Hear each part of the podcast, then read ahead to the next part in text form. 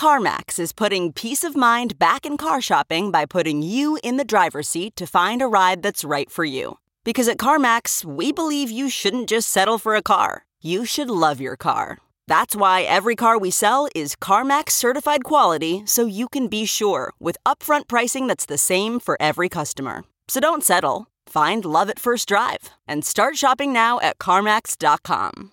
CarMax, the way car buying should be. Worried about letting someone else pick out the perfect avocado for your perfect Impress Them on the Third Date guacamole? Well, good thing Instacart shoppers are as picky as you are. They find ripe avocados like it's their guac on the line. They are milk expiration date detectives. They bag eggs like the 12 precious pieces of cargo they are. So let Instacart shoppers overthink your groceries so that you can overthink what you'll wear on that third date. Download the Instacart app today to get free delivery on your first three orders while supplies last. Minimum $10 per order. Additional terms apply. Visa wants to be in the middle of transactions across a long tail of businesses, and it seems to me that part of what they're seeing is a new category of digital commerce that they want to be in the middle of. In other words, it's less about treasury reserves and stores of value, and more about figuring out how to make money in a new economic market category. Welcome back to The Breakdown with me, NLW. It's a daily podcast on macro, Bitcoin, and the big picture power shifts remaking our world. The Breakdown is sponsored by NYDIG and produced and distributed by Coindesk. What's going on, guys? It is Monday, August 23rd, and it is an exciting little Monday morning we got here. First up, as I discussed on Saturday's weekly recap, Bitcoin had just made a nice little punch up heading into the weekend. Last night, on Sunday, Bitcoin lifted its head above 50,000, where it remained until about an hour ago at the time of this recording. Some have called this last month the short squeeze rally, referring to the fact that it was started as Bitcoin held above $30,000 in the face of numerous short positions. That forced those short sellers to buy more at higher prices to keep their positions open. Bada bing, bada boom, short squeeze. Whatever the cause, over the last 30 days, Bitcoin is up around 46%, and Bitcoin's peak in the last 24 hours, around 50,200, is a three month high. Bitcoin has now recorded gains for five consecutive weeks, which is its longest winning streak since September of last year. Matthew Dibb, the co founder and COO at Stack Funds, said that this rally, unlike some of our previous frenetic moves up, hasn't been driven by derivatives bets, but instead by spot buying.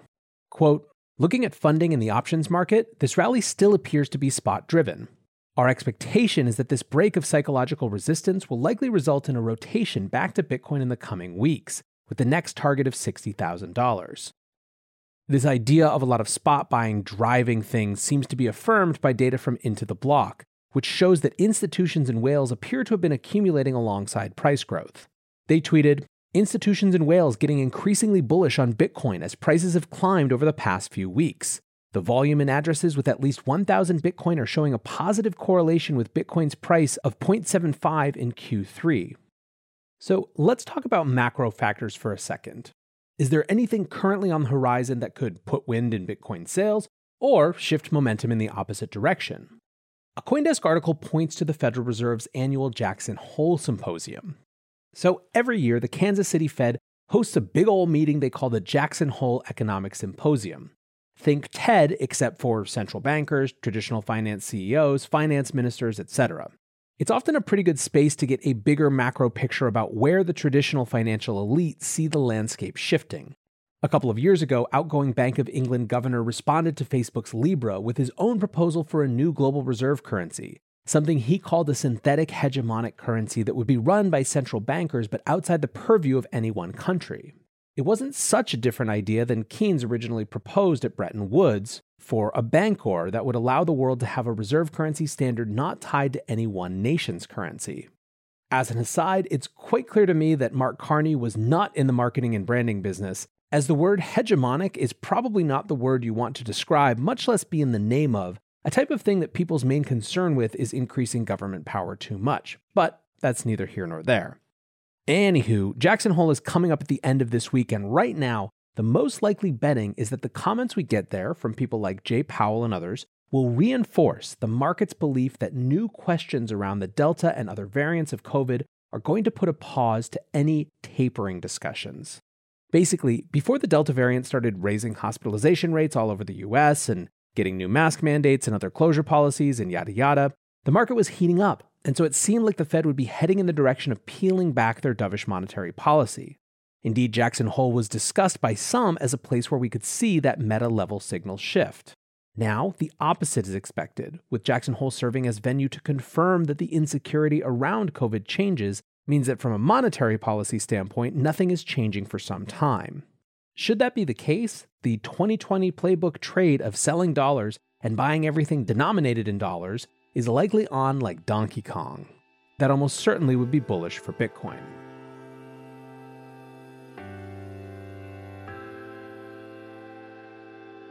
The breakdown is sponsored by NYDIG, the institutional grade platform for Bitcoin. As longtime listeners know, NYDIG is a major force in the Bitcoin space, and they're now making it possible for thousands of banks who have trusted relationships with hundreds of millions of customers to offer Bitcoin. That mainstream access is critical for all of us, and you can learn more about it at nydig.com slash NLW. That's N-Y-D-I-G dot com forward slash NLW. let's shift over to the thing that has crypto Twitter buzzing its face off this morning. Visa has bought a CryptoPunk. For those who aren't familiar, CryptoPunks are one of the OG art NFTs. 10,000 punks were minted, and they have become one of the most valued and most expensive NFT collections out there. The floor on punks right now is around 69 ETH, and the ceiling is, well, extremely high. In May, a collection of nine punks that were among the first 1,000 minted was sold for nearly $17 million in an auction held by Christie's. This morning, Visa announced that they had bought a punk, CryptoPunk 7610 to be specific, one of 3,840 female punks. The purchase price was around $150,000, but what's more interesting was Visa's commentary around it. They published a little interview on their website with Cuy Sheffield, who runs the company's crypto strategy. The piece is titled NFTs Mark a New Chapter for Digital Commerce, and I want to go through some of the key ideas.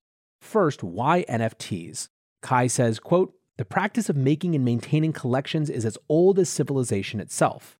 It makes sense that this drive to collect and display items of meaning would follow us into the virtual world, where we're interacting with friends, coworkers, and other internet communities. Why punks specifically, though? Cuy again says what began as an early artistic experiment has quickly become a cultural icon for the crypto community. In fact, to recognize the role that CryptoPunks have played as a historic NFT project bridging culture and commerce, Visa has decided to purchase CryptoPunk 7610. But why do this at all? Cuy says, quote, We think NFTs will play an important role in the future of retail, social media, entertainment, and commerce. To help our clients and partners participate, we need a first hand understanding of the infrastructure requirements for a global brand to purchase, store, and leverage an NFT. Having worked with Anchorage Digital to complete this process, we're better positioned to help our partners navigate the process.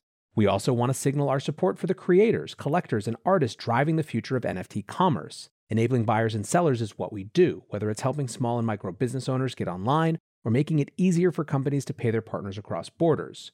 We're excited to work with this growing community to make NFTs usable and accessible in a variety of contexts. Lastly, we wanted to collect an NFT that symbolizes the excitement and opportunity of this particular cultural moment. We're a company steeped in the history of commerce and payments, but with our eyes on the future. With our CryptoPunk purchase, we're jumping in feet first. Now, zooming out again, much of the discussion on Twitter right now is whether this is one, the beginning of institutional involvement in NFTs, or two, a marketing stunt. On the marketing front, Adam Singer tweeted Visa spending 150K for a wave of free PR is one of the cheapest stunts in history. Back in my agency days, smaller brands spent 10x this for half the press and social awareness. You all flip out, but their team is actually really smart here. None of this actually has to mean anything. Crypto Cobain, meanwhile, went a different direction, pointing out some hype hypocrisy and also suggesting that it was more marketing than substance. He tweets Visa, days after censoring financial transactions for pornographic content and killing OnlyFans, have signaled their support of decentralized, uncensorable money by spending 0.0000001% of their daily revenue on a floor punk. Finally, Doug Bonaparte wrote, Visa just spent 150,000 on an NFT to have you talking about them nonstop. Brilliant. All right, so what about possibility number one, that this is the beginning of institutional involvement in NFTs? Well, Danny, aka Seed Phrase, tweets CryptoPunks are eroding the store value narrative from Bitcoin. If you think Visa is the last company to add a CryptoPunk to their balance sheet, think again. This is the beginning of a digital paradigm shift, and I'm in possession of the Mona Lisa. So let's talk marketing first. I don't think that the team at Visa that deals with crypto, led by Cuy Sheffield, was looking to just score some marketing chatter points. However, they certainly might have gotten other people on the Visa team who don't really give a crap about all of this on board by pointing out just how much chatter there was likely to be. In other words, one can see how the marketing stunt nature of this would be appealing even to a non cynical team. What about the CryptoPunks are a new store of value thesis? There is a massive difference between I want this as a long term reserve asset and this is a great investment. I tend to think that the institutions who are sniffing around this are going to be more in that latter camp. To be clear, NFT communities at this point are strong enough and well capitalized enough that, in the same way that larger market changes can't really kill Bitcoin because there are just too many holders who will buy all of it all the way down, certain NFT sets, like the punks, are likely to have a price floor set by the community that keeps them attractive even through market cycles. Ultimately, institutions are in the business of making money. They're eventually going to try anything that can make them money, and while a lot of the random also rans that get minted in the interim will go to zero, some could stick around as long duration assets through sheer force of will of the community. Still, I don't super think that Visa buying a punk represents the first domino to fall in an institutional rush to get into NFTs. Instead, there's something different going on that I think Cuy's comments point out. Visa wants to be in the middle of transactions across a long tail of businesses, and it seems to me that part of what they're seeing is a new category of digital commerce that they want to be in the middle of. In other words, it's less about treasury reserves and stores of value and more about figuring out how to make money in a new economic market category. One more quote from this piece from Cuy Sheffield. NFTs have the potential to become a powerful accelerator of the creator economy and lower the barrier to entry for individual creatives to earn a living through digital commerce. NFTs are starting to usher in a new form of social commerce that empowers both creators and collectors. NFTs could also fuel small and medium sized businesses in powerful new ways. The rise of e commerce has made it possible for small and medium sized businesses to sell online and reach customers around the globe. But they still have to produce and ship physical goods, which can have high upfront costs. NFTs give small businesses an opportunity to harness public blockchains for producing digital goods, which can be delivered instantly to a crypto wallet. We can envision a future in which your crypto address becomes as important as your mailing address. NFTs are rapidly gaining traction, and we expect continued growth. For example, there has already been 1 billion in payment volume in August alone, up from less than 100 million in all of 2020. Enabling secure commerce is what we do. We're the network working for everyone, and that extends to new forms of digital commerce that unlock access. So, it's not surprising that we're thinking deeply about this space and how we can apply our expertise in enabling seamless and secure digital payments to make NFT commerce accessible and usable for buyers and sellers. End quote. Basically, this feels to me like a situation where we should listen to what the company is actually saying. They're telling us that what matters is the role that NFTs can play for small businesses, for the creator economy. It's about economic modalities, not just some store of value treasury reserve play. If you're into NFTs, that should seem a lot more exciting in many ways. But also, yeah, if it was for marketing, damn did it work, and kudos to the team. One last note on institutionalization and digital assets. Deloitte published their 2021 Global Blockchain Survey, and the numbers are pretty wild. This is a survey of nearly 1,300 senior executives and practitioners. It was conducted between the end of March and the beginning of April. One third were based in the US, with the rest in Brazil, China, Germany, Hong Kong, Japan, Singapore, South Africa, the UAE, and the UK. Of those almost 1,300 executives, 76% think digital assets will be a quote, strong alternative or replacement for fiat in the next five to 10 years. 78% also said that digital assets would be important to their industry in the next two years. So, broadly speaking, the survey shows that digital assets as a category are getting significantly more normalized. And whether that means that every corporation is going to eventually buy a punk is a whole different question, but the broader trajectory is clear. All right, guys, lots of other things happening this week. USDC says it's moving to 100% cash and US Treasury backing. There's rumors of a big old Binance fundraise, lots and lots of good stuff. For now, I appreciate you listening, and until tomorrow, be safe and take care of each other. Peace. Why? Why? If you have T-Mobile 5G home internet, you might be hearing this Why? a lot. Why? Every time your internet slows down during the busiest hours. Why? Why? Because your network gives priority to cell phone users. Why? Good question. Why not switch to Cox Internet with two times faster download speeds than T-Mobile 5G home internet during peak hours? Okay. Stop the whys and visit cox.com slash 5G home for details. T-Mobile prioritizes certain T-Mobile phone users over home internet users during times of congestion.